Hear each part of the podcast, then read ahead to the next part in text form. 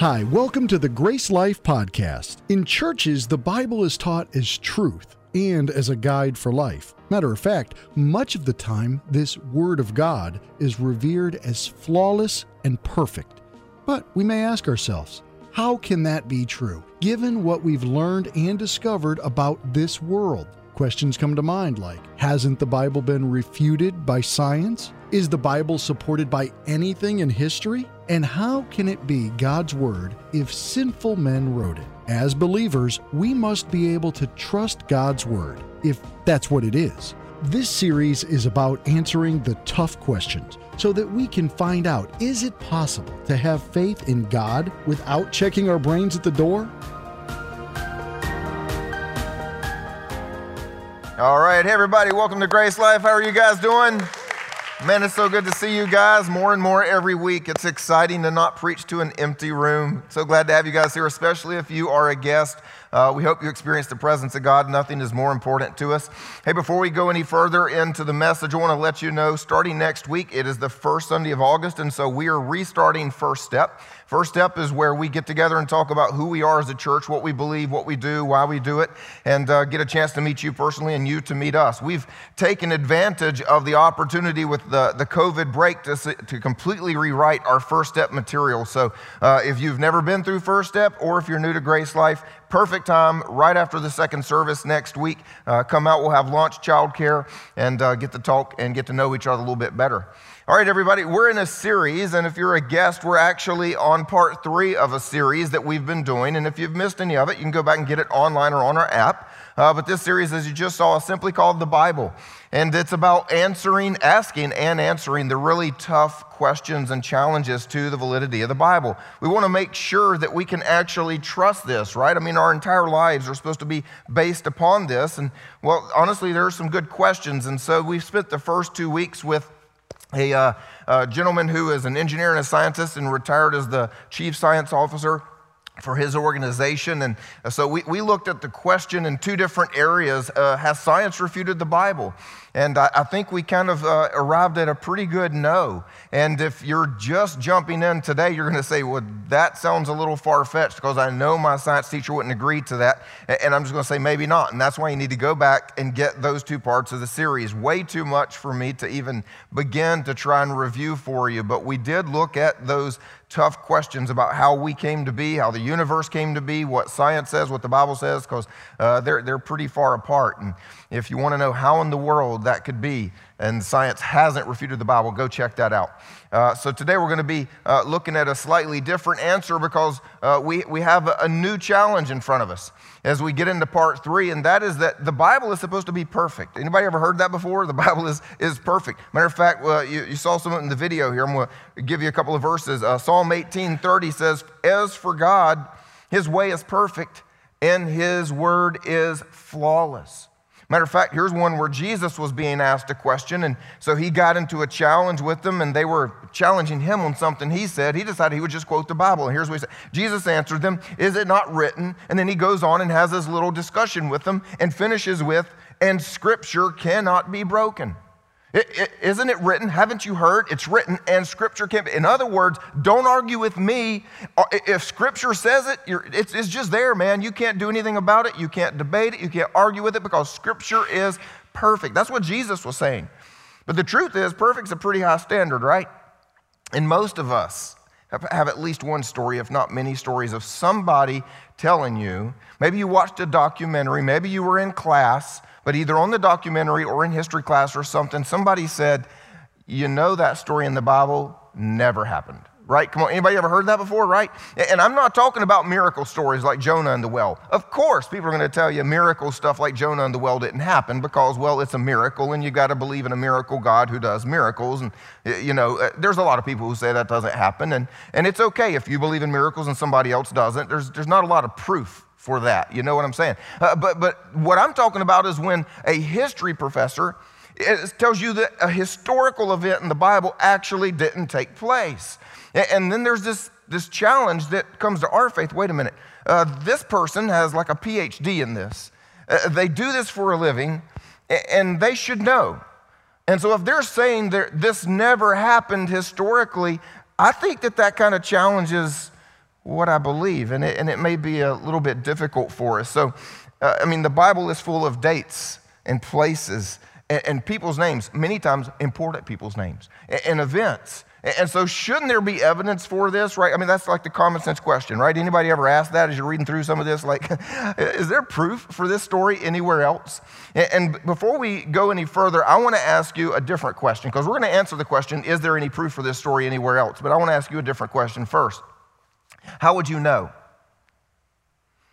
Does anybody here uh, enjoy reading archaeology journals? I mean, is that like you, get archaeology weekly or whatever? I don't even know if such a thing exists because I don't read it either, right? Has anyone here ever done a thesis or a dissertation on historical evidence for events in the Bible? Anybody? Right? Okay, yeah, very funny. Okay, so here, here's the point. We wouldn't know because here's what we do we watch mainstream TV, we watch mainstream news, we read mainstream articles. And so the only thing that we are going to know about what is out there to support the Bible or to not support the Bible is what they say. Come on. How many times in your life somebody told you, well, you know what they say, don't you? You know, they say you shouldn't eat eggs. I mean, come on, that's the greatest discussion of all, right? Every six months, they change their mind about whether we should eat eggs or not. You ever notice this kind of stuff? And so, look, I, I, want you to know something that might be a little disappointing for some of you, uh, and because uh, this could be heartbreaking news, but it's very important for you to understand. You can't believe everything you read and hear. And I, I know that's, that's news and that's heartbreaking, but you can't believe everything you read and hear. Here's a simple point because every human has a bias. Every human has a bias. I have a bias. I know my bias. I'm a pastor. I believe that this book is God's word. I believe it's a guide for our life. And when I stand up here and talk, you know my bias, right? The problem is not everyone announces their bias. So when you're watching a documentary on TV, the, the person on the screen or the producer who funded it, uh, they don't always announce at the beginning, this is produced by an atheist who hopes you never believe in God again. I mean, you don't always get that announcement. You don't always get a history teacher saying, you know, I had a really bad experience going to church when I was a kid, and so I've de- dedicated my life to making sure all of you hate God. They don't give you their bias. I'm going to tell you a funny story that happened to me when I was in college. I had a, a, world history professor who was telling me all about the ancient things that happened. And just to show you the bias that can be out there, and especially because a lot of us, we struggle with our, our faith sometimes in college because it's in college where you, you've left your parents' home, you've left going to church every Sunday morning, and then you've suddenly got all of these really smart people in your lives telling you the stuff in the Bible never happened. And so I was in history class. This happened in two classes back to back in the same week. It didn't even happen like over a, a period of a couple of months, it was two classes back to back. And, it was like a Tuesday, Thursday thing. And so in the Tuesday class, uh, the professor says, uh, I hope all of you understand that the exodus of the Israelites never happened. And in case you're wondering what he's talking about, he's talking about when God's people left Egypt, they left slavery, they wandered around the desert for 40 years to the promised land. And it's the whole book of Exodus, it's called the Exodus. And so he says that that never happened. There's no historical evidence for it. I need you to know that didn't take place. And well, unfortunately, I was a music major who did not read archaeology weekly, and so I didn't have a whole lot to say other than my Sunday school teacher says you're wrong. so I just kept my mouth shut because I didn't know what else to say, right? And then we come back to class on Thursday, and, and he accuses the Israelites of being the worst ancient litter bugs because of all of the pottery shards we have spread all throughout the Middle East because of them. And, and I'm thinking, wait a minute, they only wandered around the desert once. You can't blame them for leaving trash wandering around the desert on the very same trip you said they never took. I mean, come on, right? And here's the point he had a bias. And so sometimes you're going to hear somebody tell you things about the Bible that are not true historically. And well, I don't have time today to go page by page because pretty much every page has been attacked at some point. But I'm going to just show you some highlights that will hopefully point you in the right direction when somebody says that's not true about the Bible. So, uh, the first thing I want to look at is uh, some of these big names and big nation events. Because the stories of the Gospels, like Jesus went to Peter's house and said something. Okay. I mean, was anybody there that can argue at Peter's house? I mean, it was just a bunch of friends. So we, we read the Gospels and we go, great stories. But what about the fact that in the Bible are nations, major empires, the names of kings, and sometimes incredibly personal details? like this one in Daniel 1 1. It says, In the third year of the reign of Jehoiakim, king of Judah, Nebuchadnezzar, king of Babylon, came to Jerusalem and besieged it. And the story goes on. So that, I mean, if you, you, can sometimes ignore one little sentence or just, just read it real fast, but it goes on to describe in detail in Second Kings the whole uh, event of the military campaign. Matter of fact, they besieged it so long they won and they carried away a lot of the Israelites. And we have entire books of the Bible written to that time where people were in captivity. We have books like Daniel and Ezra and Nehemiah. I mean, it just goes on. Like, if this didn't happen, we would have lost a lot of scripture at this point, right? So, did this really happen? And, and we're also talking about Babylon. I mean, come on. I mean, even if you didn't like school, you remember hearing the name of Babylon. It was a major kingdom, one of the greatest empires uh, to ever be on planet Earth, at least from human terms. And uh, one of the ancient wonders of the world comes from this kingdom. I mean, it was a, an incredible kingdom. And the name Nebuchadnezzar is so famous, right? So, did this really happen? And, and, yes, the truth is yes. And, and you say, well, how do you know that? Well, because Babylonian Chronicles, a set of tablets that are on display at the British Museum, actually record the entire thing just like it happened in the Bible. But your history teacher probably didn't tell you that. Now, the truth is that one was easy. Let's look at one that's actually uh, kind of honestly unbelievable. Comes out of Second Chronicles and says, Now, the first year of Cyrus, king of Persia, uh, that's another king, nation of uh, empire of Persia. Says, that, So that the word of the Lord by the mouth of Jeremiah might be fulfilled, the Lord stirred up the spirit of Cyrus, king of Persia, so that he made a proclamation throughout all his kingdom, and he also put it in writing. Thus says Cyrus, king of Persia, The Lord, the God of heaven, has given me all the kingdoms of the earth, and has charged me to build him a house at Jerusalem, which is in Judah. Come on, anybody ever read that and said, Seriously? Like, a great pagan king, a pagan king of what is now the greatest empire. He conquered, he and the Persians and the Medes conquered Babylonia, uh, eh, the Babylons. Eh, I can't talk today. The Babylonians. And so, as a point, they are now the greatest empire. You've got this incredible ancient pagan king, and, and he says, Let me send the people home to build a temple to worship some other God, and let me pay for it. Seriously, have you ever read the Bible and just said that story can't possibly be true? Well, it turns out that also on display at the British Museum is something called the Cyrus cylinder. It's a little oval shaped rounding that's got uh, the inscription on it that tells the story of Cyrus, king of Persia, deciding that once he took over and uh, had reign to let people go home. He repatriated many of the people that had been taken captive and he helped them rebuild their places of worship. Does it list the Israelites? Not specifically, but the point is that it says this is the kind of person he was and it's what he went out to do. Uh, how about this one, Daniel 5:30? I mean, but so far those have been kind of easy, uh, except we're going to get into one where the Bible is wrong. And what do you do when you read the Bible and the Bible is actually wrong? And, and here's an example of that. It says, That very night Belshazzar, king of the Babylonians, was slain, and Darius the Mede took over the kingdom. This verse is talking about the transition between the other two that we just read. Because what has happened is the Babylonians have been conquered, and the last king was a guy named Belshazzar, and now the Medes and the Persians have taken over. But here's the problem for thousands of years, everyone knows that no Christian scholar, no, no anybody outside of, of history ever, every historical scholar would state that Belshazzar was not the last king of Babylon. A guy named Nabonidus was. And so, for thousands of years, everybody knows when you read the Bible, you've just somehow got to ignore this because this is wrong. And if you want to believe everything else in the Bible, what do you do with this?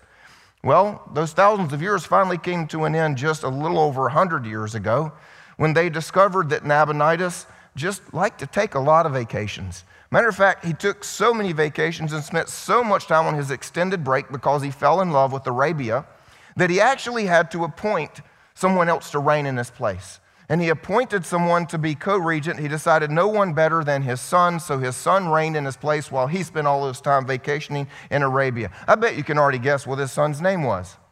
Yep, Belshazzar. Look, I could go on and bore you to death, right? Okay, I want to compliment you on surviving two weeks of science class in here, and uh, now you're in history class, and hope it's not triggering too much. But here's the point uh, my history teachers never told me that stuff. They just tried to tell me that the Bible was wrong because of Belshazzar and, and any other story. And, and we don't do the research. So I just want to let you know that all of the research is out there. Matter of fact, if you go to our website for uh, this series, there's actually another video. It's a little uh, three or four minute video, and it's of Daryl and I uh, giving you recommendations for books you can read, websites you can visit, things where you can find out more information. Because I don't, you don't want me. I, I will bore you to death if I read to you every historical disagreement, um, and so I'm not going to do that. But I'm going to jump real quickly over uh, to the idea of archaeology because because at this point, thousands of years have transpired. Humanity's been on the earth for a long time. We should have a lot of evidence for things in the Bible. We should have dug it up by now, right? And we should see all kinds of like, look, this is the shroud of Jesus. That's, that's we, we argue over things like that all the time. So uh, before we get into that, I just want to tell you a couple things about archaeology you need to understand when people uh, try to debate the Bible with you. First of all, archaeology is only a little over 100 years old. Now, think about that given the fact that humanity's been on earth for thousands of years. We've only spent a little over 100 years trying to understand what came before us. And all the stuff that happened up to that was basically just glorified treasure hunting. They were not interested in uh, preservation or research. They were interested in the gold that they could dig up in tombs and so forth. So anything that came before a little over 100 years ago uh, was really uh, had nothing to do with looking for stuff. Second of all, it's very expensive and very time consuming. But most importantly, third of all, this is hard for us to understand as Americans because we live in what I would refer to as a first generation civilization. And what that means is that most of everything we have is built on dirt. We started with dirt. But if you go back to the ancient world and the biblical world and places like that, Things are built on top of the previous city, that's built on top of the previous city because one will get run over by the Babylonians and destroyed. So somebody will build it again, and the Assyrians will destroy, and the Persians, and I might have got that out of order because I didn't pay attention as I should have in history class, but that's okay because none of us read those journals. It's all good. But the point is, it was, it was funny when I went to Israel and I was walking uh, down the Via Dolorosa with Teresa right there. Teresa, remember this. We're, we're walking down the Via Dolorosa, right? This is the street Jesus walked down carrying the cross cross. And so you, you kind of got a little holiness, uh, a sense of holiness, hopefully, as you're walking and you're thinking, I, I could be stepping on the same brick Jesus stepped on, and you're, you're kind of doing some of these to step on a few extra bricks to see if you can.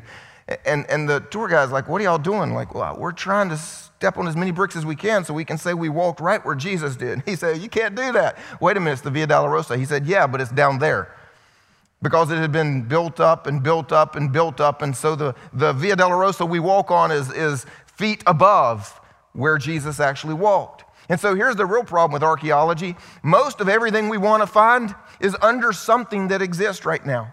And so I just want you to imagine right now if somebody came to you, knocked on your front door, and said, Hey, we're pretty sure there's an important rock under your house. Do you mind if we tear it down and look for it? How many of you would say, Sure, no problem? And so that's one of the biggest difficulties that we have with uh, confirming the Bible through archaeology is that we have to dig up cities where people live today. So, but just for the fun of it, let's go ahead and ask some of those tough questions because there are some tough questions. And the first one is how about a guy named King David? Anybody who is as old as me or older and grew up going to church knows we have a problem because King David is one of the central figures of the Bible. I mean, he wrote Psalms, supposedly, right? He was the king of God's people, the king of Israel. Like he reigned over Jerusalem. That, that's, that's like a physical city. Matter of fact, if you go to Jerusalem, there's a part of it called the city of David.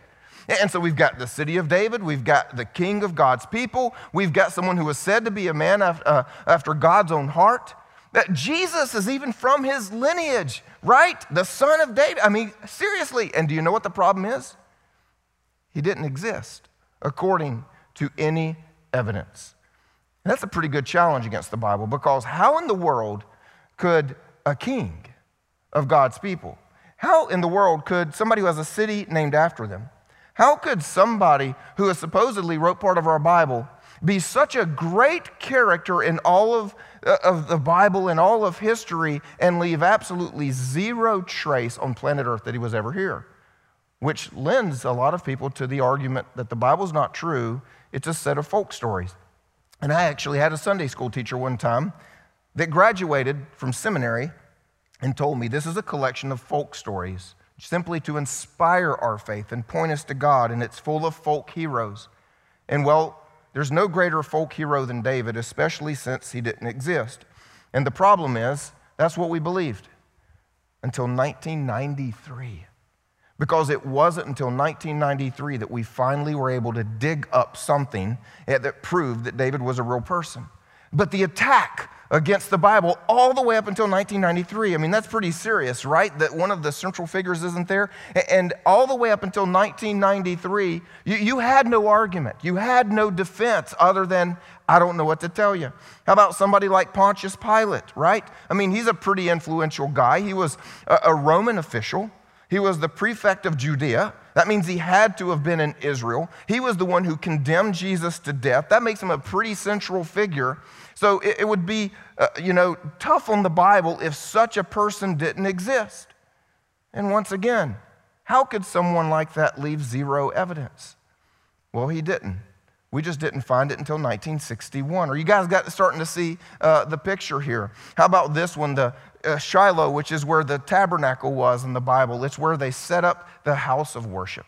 It's where all of Israel would gather at least once a year for their major celebrations. We're talking Tons of people coming, and they would do tons of animal sacrifices, thousands upon thousands of animal sacrifices. Not, I'm sorry for those of you that love your pets, okay, we don't have to get into that, but this is what they would do back then. And so they did animal sacrifices. And so if there are thousands of people gathering every year and thousands of animal sacrifices, and it was a massive place of worship, there's got to be physical evidence for it.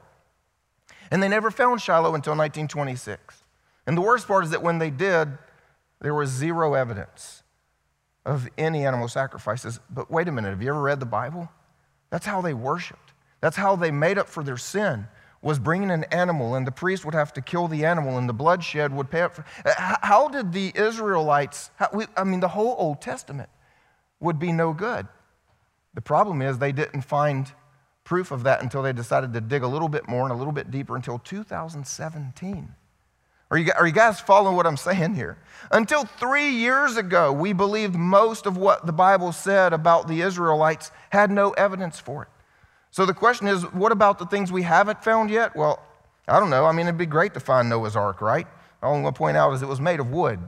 Keep that in mind. But anyway, look, here's, here's a little quote for you by Nelson Glueck, who is a renowned archaeologist, who says, No, that's a key word. No archaeological discovery has ever controverted or overturned a biblical reference, meaning there's not one thing we've ever found that has undermined the Bible. He actually goes on to say scores of archaeological findings have been made which confirm in clear outline or in exact detail historical statements in the Bible. And so, look, by the way, this is why we take a trip to Israel. Um, if I could just do a real quick little encouragement for this, because there's nothing that'll build your faith as much is when you stand and look at the inscription that proves Pontius Pilate was a real person. I've got a picture of it myself standing right there. And I thought about bringing my slides and stuff from when I went to Israel this morning, just showing you through all that. But that would just, like the look on your faces right now, it would bore you to death. Like, you know, having to watch your aunt's vacation trip, you know, when you would go over for a family reunion or something. So I decided I won't just show you all the pictures of me standing in front of these things, but I'll tell you what will build your faith is when you stand in those places yourself. And uh, so that's just, that's just to let you know we do those trips. And, and next one will actually be uh, about a year from now because the good news for you is that COVID kind of canceled our 2020 trip. Gives you more time to save and plan. So, but let, I want to close with this because uh, all of that was just for fun, honestly. Maybe not fun for you, but it is fun to, to just let you know that what your history teacher has been telling you isn't true. Uh, if you go and do just a little bit of, of digging, uh, if you go to a couple of websites, uh, it, it's so easy to find the information that's out there. And it's just amazing that I, I keep watching people walk away from their faith because they'll say, well, you know, that story in the Bible is not true. And I'll say, well, yes, it is. And the evidence for it's overwhelming. But once somebody really smart tells you that, somehow they become the highest authority in our lives. So as, as we close today, what I, I think some of you would maybe be asking is, okay, Jimmy, so some of the stories in here Maybe a lot of the stories, well, so they happened. Okay, that, that's nice. But the real issue I have with this thing is how can you call it perfect? I mean, there are errors in it. And I've had professors tell me there are errors, and I know for a fact there are errors, right, Jimmy? And, and I'm going to have to just go ahead and concede there are errors. Now, at that point, you're either going to think that I am committing heresy or you're going to think that I just blew the whole series up. So I am going to go ahead and admit, as a pastor, and I'm not committing heresy, that there are many errors in the manuscripts that we have making our Bible. And when someone tells you that, it can once again challenge your faith. So I'm going to help you understand what those errors are. And before I give you an example on the screen, uh, don't raise your hand for this, but did you ever get in trouble in school and, and maybe you, you, in school you actually had to write sentences and, and lines, you know, to, for your teacher, like, I will not talk during class. Come on, Tom, I know you had to do, you had to do that for sure. I will not. And you had to write like 100 times. And then when you argued with the teacher, they said 500 times. And you're like, oh. And so, you, you know, you started out, I will not talk during class. And then you figured out the better way to do this is go, I, I, I, I, I, I, I, all the way down the page. Will, will, will, all the way down the page, right? Come on, somebody else. I'm not the only one that did it that way, I know. And, so here's the point. By line 23, your will looks like a squiggly mark with two sticks on it. And, and so when the Bible was, was being written and copied throughout millennia, we didn't have copy machines, we didn't have printers, we just had uh, typically monks sitting around writing all day long. You ever got a hand cramp? and you try to write an eight and it comes out, you know, just like you can't even read what it is because your hand is just cramping up. So we have errors. But most of those errors are simply due to sloppy writing, sometimes misspelling, sometimes some, some grammar issues because just because they love God, wanted to be a monk, and wanted to write out scripture doesn't mean they passed the grammar test. Come on, some of us in here today still don't know the difference between there, there, and there or your and your, or two, two, and two, right? I mean, come on. And, and, so, why should we be upset if a monk had some of the same issues? So, take a look at this example. Let's say we found a manuscript, and the first line said, Now is the time for all good, spelled with one O, maybe God, men, good God, God's good. So, uh, to come without an E to the aid uh, of their country. Wrong way to spell aid here, unless we're doing lemonade, but that's okay. But then maybe we find another manuscript because, you know, that's a little difficult. And this one says now is, that's cool if they're doing phonetics. The time, if they like spices, for all good men to come to the aid of their country. And then another guy kind of gets a little confused on the first word and writes it like this Today is the time for all good men to come to the aid of their nation. And so I'm just going to go ahead and tell you when your professor says there are errors in the Bible, yes, but they're all just like this. All of the variants are like this. And the thing is that we have enough manuscripts to compare them to each other. And the question I have for you today is Does anyone have any question about what that sentence actually means? No. And so, what has happened, and, and, just to give you the good news for this, is that uh, we, we've got, uh, all the scholars would agree on this, that there is absolutely nothing in question in the Bible with regard to doctrine, points of faith like salvation, virgin birth, etc. And if there's ever a question, any of those variants out there, I want you to know there's not a cave with a couple of Hebrew and Greek scholar monks hiding in it with this secret list of all of the errors in the Bible they can't figure out. Actually, if you've got even a half decent English copy of a Bible, every one of those variants is in your footnotes. Meaning, every time there's like, well, was it supposed to be nation or country? We're really not sure. They'll put a little number and they'll put it in the footnote and say this could be country or nation.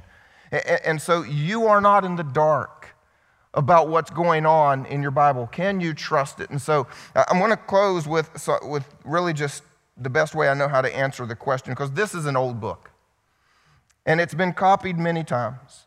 And, and when we buy one today, I mean, you can still smell the ink. It's new, it, it's hot off the press.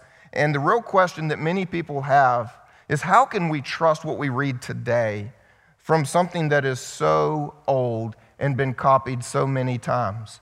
And the best way that I can answer that is with this video. Check out the screen.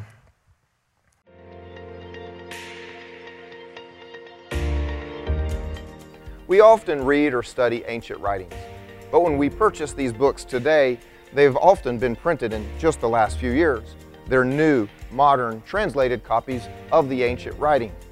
So how can we know that what we purchase and read today is true to the original? That it says what it was meant to say? Well, that's easy if the author is still alive. But again, we're talking about ancient writings. All of our ancient writings began in a form like this, written on papyrus or a similar material. Because of that, they don't last very long. And as a result, we have no original autographs of any of our works of antiquity in existence today.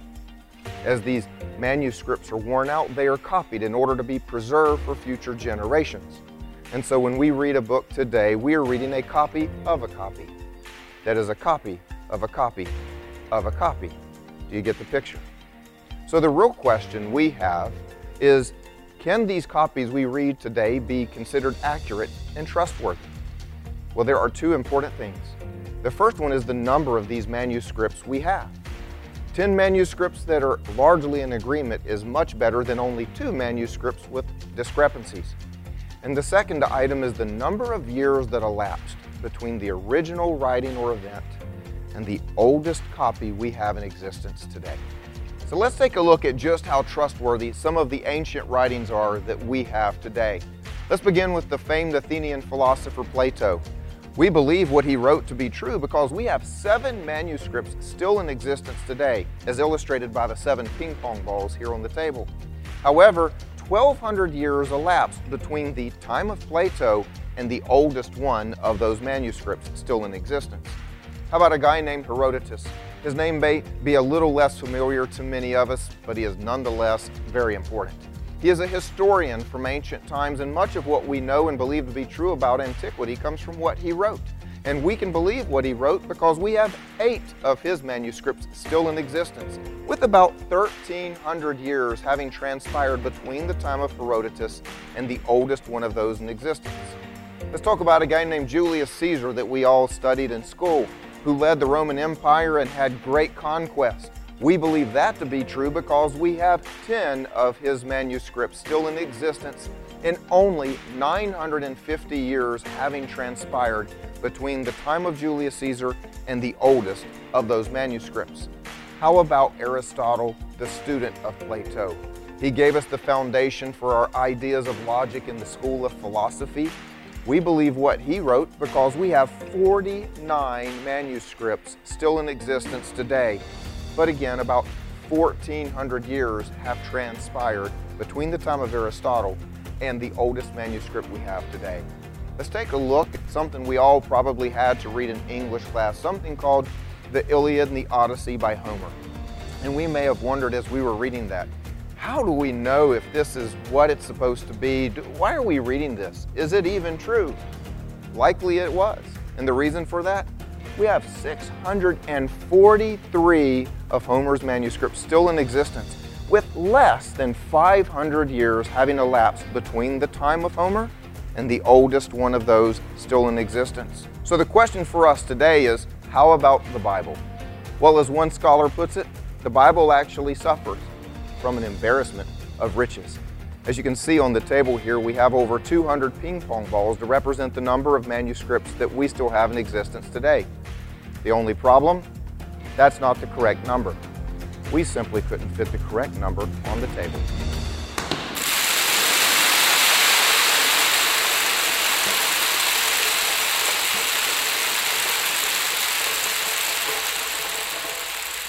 That was approximately 5,700. The problem is that only represents the Greek translation of the New Testament. It's not counting more than 10,000 copies in Latin, over 9,000 copies in languages of the day like Syriac and Coptic. And then what about the Old Testament? Well, we have over 1,500 copies of a Greek translation of the Old Testament done before the time of Jesus, known as the Septuagint. We have over 200 manuscripts from the discovery of the Dead Sea Scrolls that are actually as old as before the time of Jesus. And then we have well over 10,000 manuscripts in Hebrew still in existence. All told, we have over 35,000 manuscripts of the Bible in existence today. Well, what about the second factor of time? Well, as we discussed with the Old Testament, our version of the Old Testament that we have today and those manuscripts actually existed before the time of Jesus. The reason that's significant is he often quoted from it, he taught it as the Word of God, said it was the Word from the Father, and never once did he suggest that there was any correction that needed to be made. As for the New Testament, most of our manuscripts have less than 100 years elapsed from the time of the eyewitness and the writing to the oldest manuscript we have today, and in one case, only 29 years. You know what that means? That means that when our manuscripts we have today were issued, there were people alive that were either eyewitnesses or children of those eyewitnesses to say, wait a minute, Jesus never said that. Wait a minute, Paul never did that. But no such ancient rebuttals exist. So, how accurate and trustworthy is our Bible? The evidence seems pretty clear to me.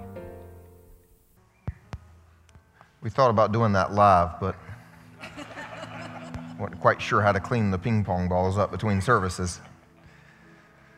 Look, we know as we've done this series, it's a very different series.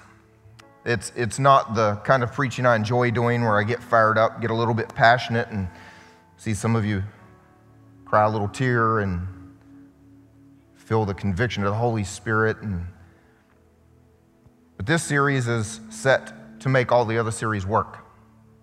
Because every other series, when I refer to Scripture as the Word of God, if you've been told it's not and you believe it's not, well, then nothing else is really going to work. So I understand this series is very different if you're a guest and you've been here for three weeks or less. This is, this is not the way we normally do things. It, it maybe isn't even very inspirational, but what I hope it does is allow everything else you read in the Bible to be inspirational because you know that you can trust it. That's what this series is about. Ever since the beginning, there's been an attack against God's word. And everywhere we go, someone has a bias. I'm not calling anyone bad, I'm just saying everyone has a bias. And if they don't love God and follow Jesus, well, there's an agenda from the enemy to make sure the rest of us don't. So, this series is all about helping you know that you can trust God's word to be God's word in your life. I mean, if we can trust everything we believe about Julius Caesar with only 10 copies that he paid to have written, by the way. That's interesting when you pay for the historian to write down what you want him to write down. But we believe every word of it in history class. And yet we've got 35,000 plus. It's undebated by scholars that the Bible is the most accurate book of antiquity, hands down. So we're going to finish up the series next week. Hope that you can make it back for that. Uh, what I want to do right now is just take a moment and pray for us. God, I thank you so much that you revealed yourself so that we would know who you are. You, you had interactions with mankind to show us what you expect from each of us and the way that you want us to live our lives. But all of that would be undermined if we couldn't believe in your word. So, God, I pray right now for every person watching, every person in this room that you will increase their faith by what they've heard today. That even when there's a question out there that still remains, because there are many, that they will know that there is an answer. And you will give them faith and courage to be able to stand strong in faith that your word is true. And finally, I want to talk to those of you that have yet to make Jesus your king. It's very likely it's because you've been told the Bible isn't true so many times that you didn't want to be one of those people who walked around carrying a copy of it. And you weren't sure, well, if everything else isn't true, or if anything else isn't true, how can the part about Jesus saving me be true? But what I hope you've seen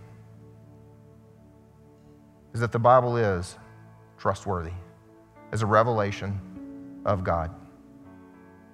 And part of that revelation is that He loved you so much that He would not allow you to remain separated because of sin. Instead, He sent His Son Jesus to live a perfect life so that when He died, His blood paid for your sins.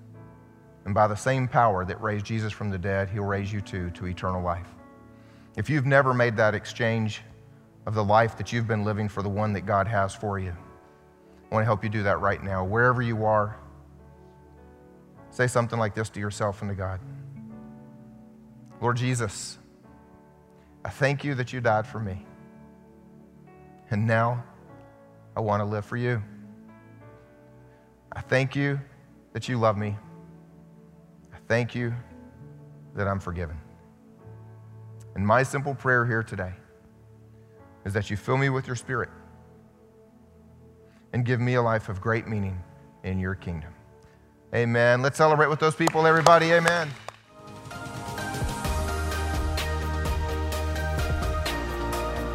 Thank you for joining us for this week's message. If you've made the decision to follow Jesus, congratulations. It's the best decision you'll ever make. If you've been impacted in any way, we'd love to hear about it. Head over to gracelife.church/resources where you can share your story and find other tools for following Jesus. We hope you go out and make Jesus famous in your world.